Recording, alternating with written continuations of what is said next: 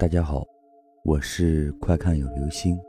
今天的故事叫做《千古风流潇洒鬼》。汉朝的时候，徐州有一个人名叫周昭，长途跋涉去洛阳求学。这天夜晚，他住在一家小客店里，半夜听见隔壁有人喊，周昭就问店小二。是什么人在隔壁叫喊？店小二说：“有个害了瘟病的旅客在隔壁，大家都不敢轻易走近。”周昭听这个人叫得很凄惨，也不怕瘟病，走进隔壁房间探望。这时，那个病人已经是奄奄一息。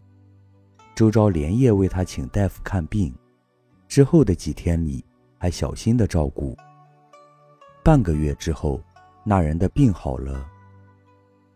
原来，这个人叫王田，苏州人，去山东探亲。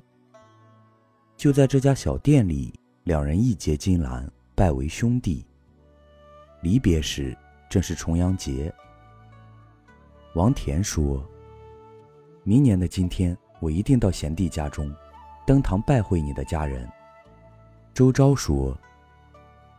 我一定设鸡黍之宴，等待兄长的到来。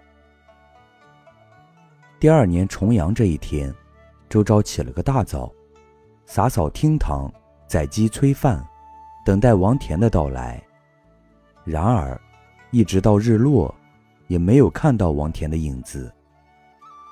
周昭不相信兄长会违背誓约，所以一直苦等到深夜。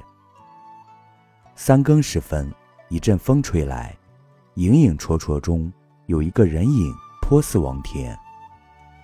周昭喜出望外，说：“小弟从早上一直等到现在，我知道兄长不会爽约的。”蹊跷的是，王田来到之后，时不时以袖遮面。周昭心中感到很不安，以为自己招待不周。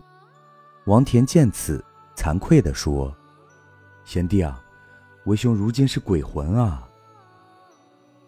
周昭大吃一惊，问道：“大哥为何如此啊？”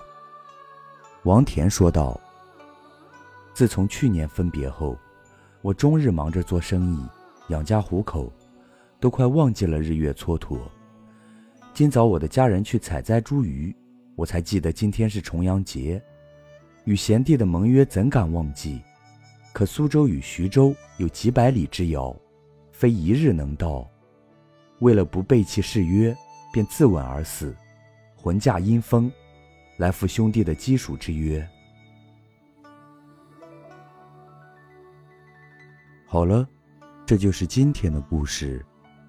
千古风流潇洒鬼。